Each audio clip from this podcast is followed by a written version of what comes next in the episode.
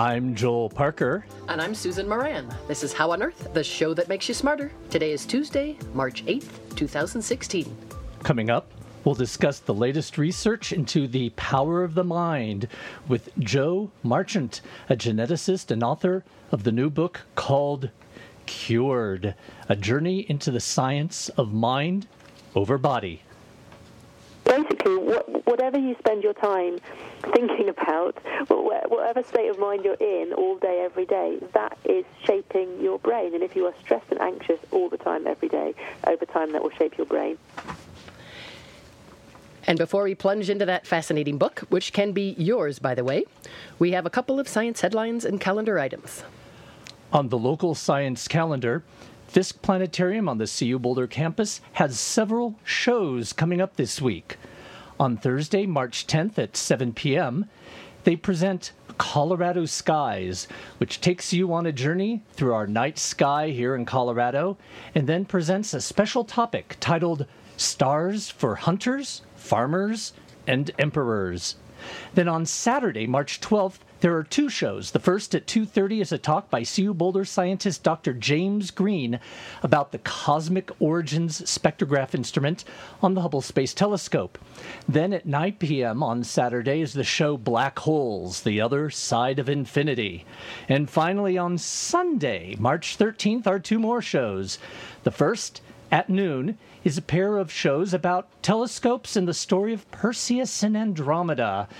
Then at four thirty on Sunday is the show Solar Superstorms, which takes you on a journey to explore one of the most powerful solar eruptions to hit the Earth in recorded history. There is a charge for these events, and for more information, you can visit Fisk Planetarium's webpage at fisk dot colorado dot e d u. Also on the science calendar this week, I bet you've never, or maybe rarely, heard of a lecture about seaweed. Well, here's your chance to learn all about it and how this important marine flora plays a hugely important role in providing food and shelter for marine critters, food for humans, and benefits for the planet itself. Doctor Kathy Ann Miller, senior museum scientist at the University of California, Berkeley, is considered to be one of the world's foremost authorities on seaweed. Tonight at seven, she'll give a slideshow talk called Secrets of the Deep: Glorious Seaweed, along with a showing of an underwater film of colorful seaweeds, all at the Dairy Center's Gordon Gamm Theater in Boulder. The lecture will follow the Colorado Ocean Coalition's monthly Blue Drinks gathering at the Dairy's main lobby. That starts at five thirty. Special drinks, of course with beautiful seaweed, will be served up at the bar. Rubio's Coastal Grill will provide light snacks during the Blue Drinks, and come early enough to view the multi-sensory exhibit at the Dairy called Hold Fast, Seaweeds in a Time of Oceanic Change. That's by artist Jill Powers. For more info about the event, go to Dairy Center's events calendar or to w w w dot colorado ocean dot org.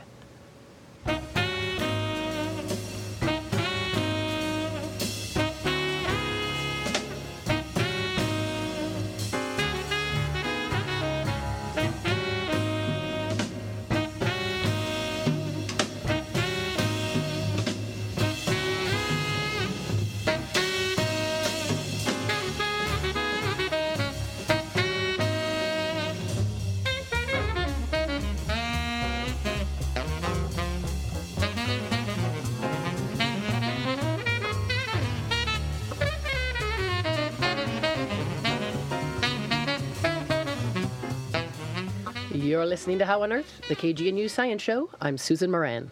So along with Joel Parker and I, we also have in the studio another member of the How on Earth team, Beth Bennett. Beth, welcome.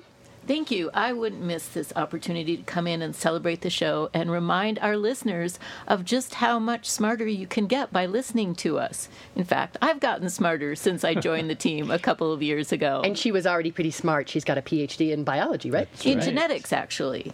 And Joel, in astronomy. Yes, uh, I do have a P H D in astronomy. I think all our listeners probably have P H Ds in How on Earth. Listening to this show, it makes you smarter, and you learn all sorts of things. We have had Nobel laureates on the show. We've talked about climate change and astronomy and physics and genetics and everything else. Uh, this is really everything on Earth and how on earth it all works.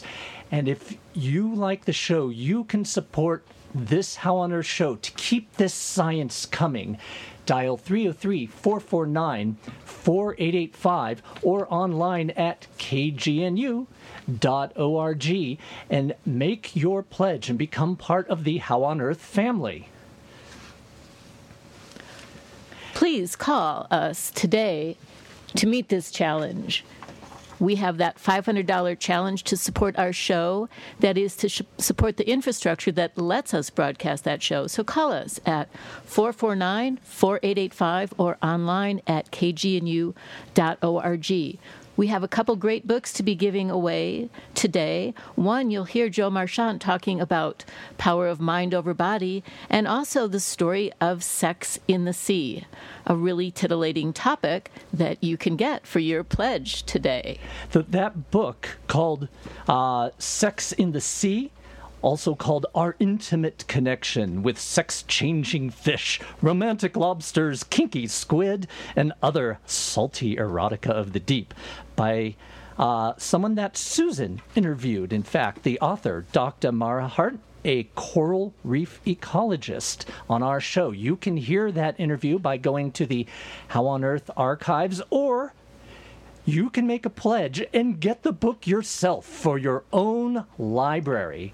For forty dollars or more, you can get Sex in the Sea. That's a pretty good deal. All you want to know about sex underwater. three oh three, four four nine, four eight eight five. Learn all about that and more. We have also that book called Cure: A Journey into the Science of Mind Over Body. It's by geneticist and science writer Jo Marchant, and it's yours for a pledge of sixty dollars or more. So call during the show, three oh three, four four nine, four eight eight five. Not only can you get these excellent premia, I think that's the plural of premiums. I think so. Or premiums is the plural, I guess. But you can also support the show. And we have some interesting features for this stage show. That's right. So you mentioned um, the book Cure, A Journey into the Science of Mind Over Body. So I had an interview recently with the interview Jo Marchant, and by the way, we'll play it in full uh, next week, but it's a really fascinating, sweeping journey, as she calls it, into this sort of false dichotomy between conventional Western medicine and so-called alternative or non-conventional Western medicine and therapies. And Doctor Marchant, she kind of seems to be on a mission to show what's often this missing piece of the mind-body puzzle that both camps, the so-called pro-Western and the pro-alternative, often overlook. So I started by asking her to share some of the recent findings in medical science, what's being discovered about our brains, and here's a snippet. I think we can see much more now what's happening inside the brain, particularly with new techniques in, in neuroscience. So brain scanning studies have been really important in the last few years in a range of fields, everything from placebo effects, where um, studies are showing that if you respond to a fake medicine, a placebo, that can trigger uh, measurable biological effects in the brain that are very similar to the effects caused by drugs. And that has been a big revolution in placebo research, showing that it's not just all in the mind when you respond to placebo, it's a real effect, um, right through to studies of meditation, mindfulness, where researchers are finding that training in mindfulness meditation creates physical changes in the structure of the brain, um, which are reversing the changes that are caused by chronic stress, for example. So th- I think that's one area where the new technology is really giving us an insight and allowing scientists to take this field much more seriously than perhaps they have done in the past. And let's jump into the placebo effect. It's fascinating. You give a lot of space, a lot of real estate in the book to that, starting with way back in, what was it, nineteen fifty-four, this Lancet article that's t- stated that placebos offer, quote, comfort to unintelligent or inadequate patients. So what would that Lancet article and those researchers say today? Have we come along much since then? I I hope so. Um, there are still real doubters and skeptics. You you can read blog posts today saying that the placebo effect doesn't exist, it's just a myth, or my, my favorite description is the beer goggles of medicine. Um, so it's this traditional idea that if you respond to a fake medicine, then that's an illusion, right? It can't be true. So it's either people who would have got better anyway, because a lot of people do get better with time, regardless of what medicine they receive, or maybe people just think they feel better when really nothing has physically changed. And those things can and do happen, but what the neuroscience is showing us is that there are these biological changes that are also occurring. So, for example, when people respond to a fake painkiller, um, there's a measurable release of endorphins in the brain. These are natural pain-relieving chemicals, and in fact, they're the chemicals that opioid drugs like morphine and heroin are designed to mimic. They bind to the same receptors in the brain that endorphin does. Right. So if you respond to a placebo painkiller, you feel that you're in less pain. That's not something that you've imagined. You haven't just changed your perception of the pain. That There's a biological change there, just as you would have experienced if you'd taken a, a real drug. Or in Parkinson's disease, for example, that condition is caused by a lack of dopamine in the brain. And when patients with Parkinson's disease respond to placebo, they get a release of dopamine, just as they would if they took their real drug. Even with altitude sickness, people can breathe fake oxygen, and you see a reduction in prostaglandins. These are chemicals that are responsible for many of the symptoms of altitude sickness. So there are many different mechanisms of placebo effects, um, but they are biological pathways, um, just like the, just like the ones that, are, that drugs work through. That was Jo Marchant, author of the new book, Cure: A Journey into the Science of Mind Over Body. And we'll play another clip or two later. But it's interesting that she shows there's so much to the so-called placebo effect, including how patients with Parkinson's, for instance, can get some release of dopamine that they would if they the same if they if they had taken the real drug. So just think, placebo effect or other, this show is changing your biology, your brain. And yes, you can create new neural circuitry, as she says, by saying yes over and over. Yes to K G N U, yes to the show, yes to getting smarter, even smarter. So pledge now. For sixty dollars or more, this book can be yours, three oh three, four four nine, four eight eight five. And if you just tuned in, you are listening to K G N U at eighty-eight point five F M, thirteen ninety A M, everywhere in the world at K G N U dot org. And this is How on Earth, the show that makes you brilliant, where you get to hear science, local science, world science, about new discoveries. We heard about gravitational waves. We've heard about many things. And my personal favorite thing about How on Earth is how it's wedged in between Jim Hightower and Alan Watts.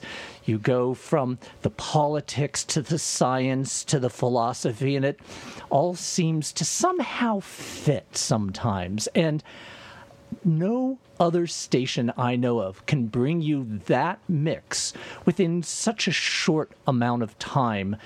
And I think that is really a virtue of K G N U being a community and volunteer-led radio station.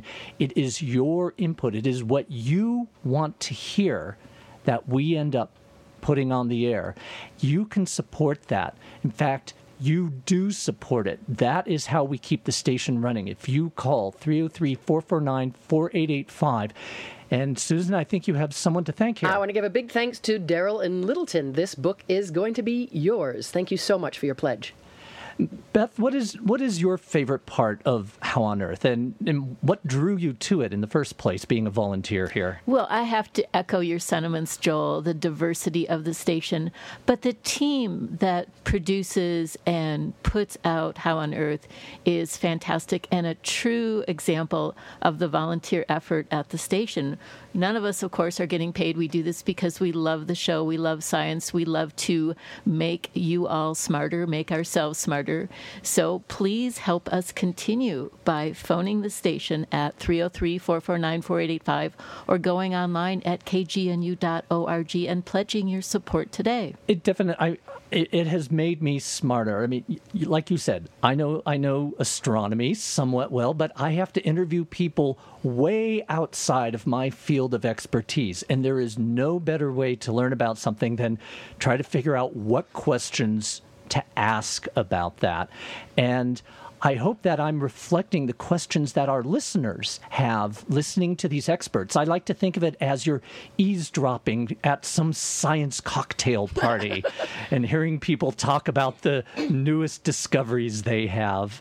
So How on Earth is your chance to eavesdrop into the stratosphere of science. And I like how uh, it does feel like it's making me smarter, but more than that, it's these ah, these like aha moments in the course of interviewing someone, in the course of preparing for the interviews, in the course of fielding questions from you listeners. It's just curiosity, and let's keep that alive. And I think we have a, another clip from uh, our our featured book, which is what? Cure: A Journey into the Science of Mind Over Body by Jo Marchant. So another thing I was asking her, because I was so fascinated about this placebo effect. There's so many layers of it.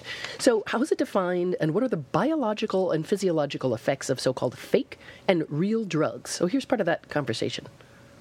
People tend to think of the placebo effect as this sort of mysterious thing. It's a bit too good to be true, you know, just wishful thinking. But but actually it's just biology. It's a matter of, of survival. It makes perfect sense, really, that, that our psychological perception should feed into our symptoms in this way. And I know we use, or many people use the word placebo effect sort of loosely, but technically it is this phenomenon in which people seem to recover after they're given a so-called fake treatment, one that's inert, right, that does not contain active substances. So yeah, I mean, it gets used, the term placebo effect, for, for different things, and that's where some of the confusion comes from, because sometimes it's used just to mean, in a trial, for example, in the, in the group that get the fake medicine, the placebo, any improvement seen in that group of people is, is called the placebo effect. And, of course, that does include people who would have got better anyway. Right. Um, but then other times it's used to mean these specific effects, responses to um, to receiving fake medicine that's creating these biological changes that's easing our symptoms. So there's different meanings there. And to confuse things even further, you, you don't only experience placebo responses when you take a placebo. You experience them when you take a real drug as well. If you take a real painkiller, mm-hmm. you're going to benefit from both the active biochemical effect of that drug, but also from the placebo response, from all the psychological um, effects that that drug is having on you. And, and trials are showing that actually that can be very significant. In trials of painkillers, generally between one-third to two-thirds of the benefit that you get from that drug is not from the drug at all, but from your belief in that drug.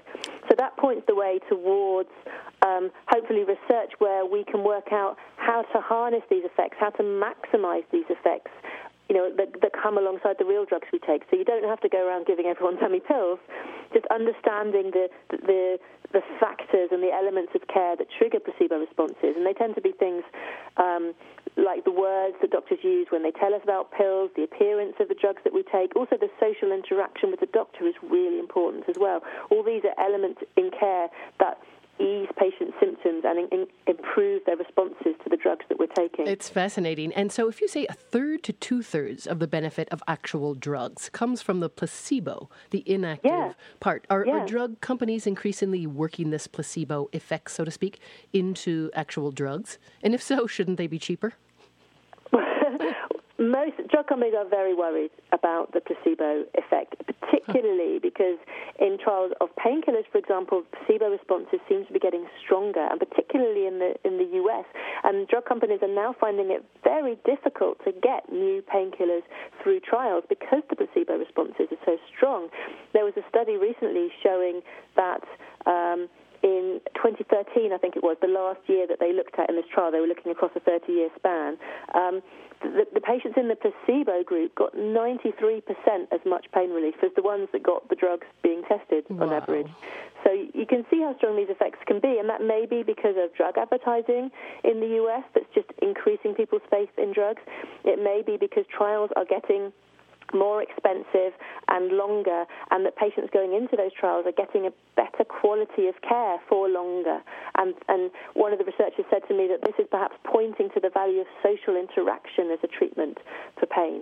Generally, the, the response that drug companies have to this is they're trying to identify placebo response, responders so they can keep them out of trials. They want to try and reduce the placebo responses that we're seeing in trials. But, of course, we also want to look at how can we maximize them and use them in medical care. That was more from Jo Marchant on her new book, Cure: A Journey into the Science of Mind Over Body. So we're taking you on a short journey of her book and into How on Earth, and we want you to call now, three oh three, four four nine, four eight eight five. And we have another book for you. This one takes you into the minds and reproductive organs of fish and other creatures of the sea. This book is called Sex in the Sea, Our Intimate Connection with Sex-Changing Fish, Romantic Lobsters, Kinky Squid, and Other Salty Erotica of the Deep. Bet you never thought them, of them as erotica. Susan interviewed the author, Doctor Marah Hardt, a coral reef ecologist, last week on the show. You can hear that at the How on Earth radio station archives. And we have a challenge for this show.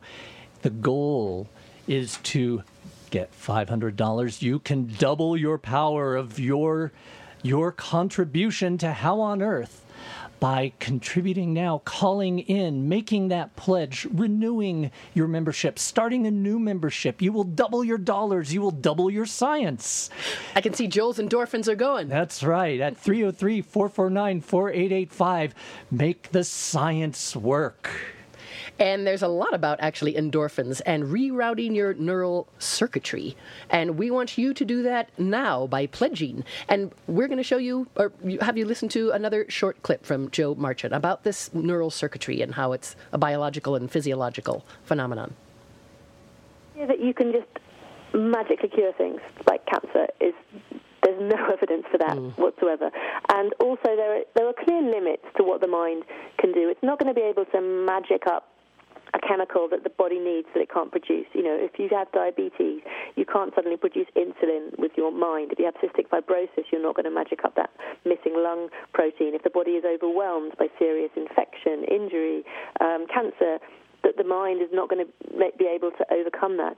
Um, but where...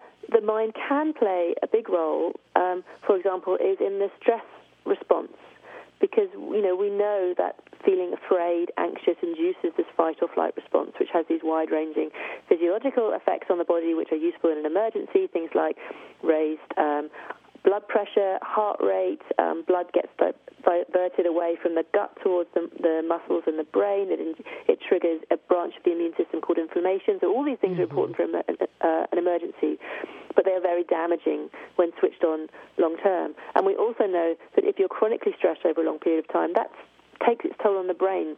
That starts to change the structure of the brain so that areas that are involved in your response to stress, like the amygdala, which is involved in um, sort of the, your emotional response to fear and threat, gets larger and better connected, and areas like the hippocampus and the prefrontal cortex, which are involved in sort of uh, memory and emotion regulation and sort of rational thinking and planning, they get sm- smaller and more poorly connected. So stress over time actually makes you more sensitive to stress. If you see it, it's, it's it's destroying the very brain pathways that you would need to be resilient to stress. And so what meditation seems to do is to reverse those changes. So neuroscientists see the amygdala getting smaller. They see the hippocampus and the prefrontal cortex getting larger again. Um, and, and so it's, uh, and it may not be just meditation. Um, then the research is still at quite an early stage. It may be that other things like exercise might have a similar effect. But basically, what, whatever you spend your time thinking about, whatever state of mind you're in all day, every day, that is shaping your brain. And if you are stressed and anxious all the time, every day, over time, that will shape your brain. If you can use training in something like meditation to, to sort of to stop that and put your attention somewhere else, then that is going to reverse those changes. And that was Jo Marchant from her new book, Cure: A Journey into the Science of Mind Over Body. So much more in that book about how we think and how that shapes our brain. And Beth, I wanted to ask you, because you're a biologist, PhD in fact, does this all make perfect sense to you? Absolutely. We have these big brains that evolved to make sense, understand, deal with our environment, and we have something new in the environment for you today. We have this challenge grant. We're looking for five hundred dollars. You can double your money by calling in now, three oh three, four four nine, four eight eight five, to pledge your support for this show, three oh three, four four nine, four eight eight five. And we have to thank all the people who've been calling in. It's been great. The phones have been lighting up. We'd like to thank Victoria for pledging and enjoying How on Earth. She says she loves our station. Amy Goodman, All Things Considered. She she just loves it, and we love you. Thank you. And I want to thank Susan and Rob, who say K G N U makes a big difference in my life. Relevant, interesting, delightful. And thanks to Conrad, who would like to see the show be even longer. Well, maybe we can do that Big someday. Big science. Yay. And also, thank you so much to Michelle in Louisville, who says, love the progressive programming, honky-tonk, and she knows what, she just loves it all. And also, thank you so much to Kathy in Boulder. Without K G N U, listening to the radio just won't work. And you are listening to How on Earth, the K G N U Science Show on K G N U, Boulder, Denver, eighty-eight point five F M, thirteen ninety A M, and everywhere around the world at K G N U dot org. This may be the end of today's How on Earth show, but it's not the end of science. It's not the end of How on Earth. Continue your pledge. Continue your support so you can hear How on Earth continuing through the airways. Thank you, Susan, and thank you, Beth.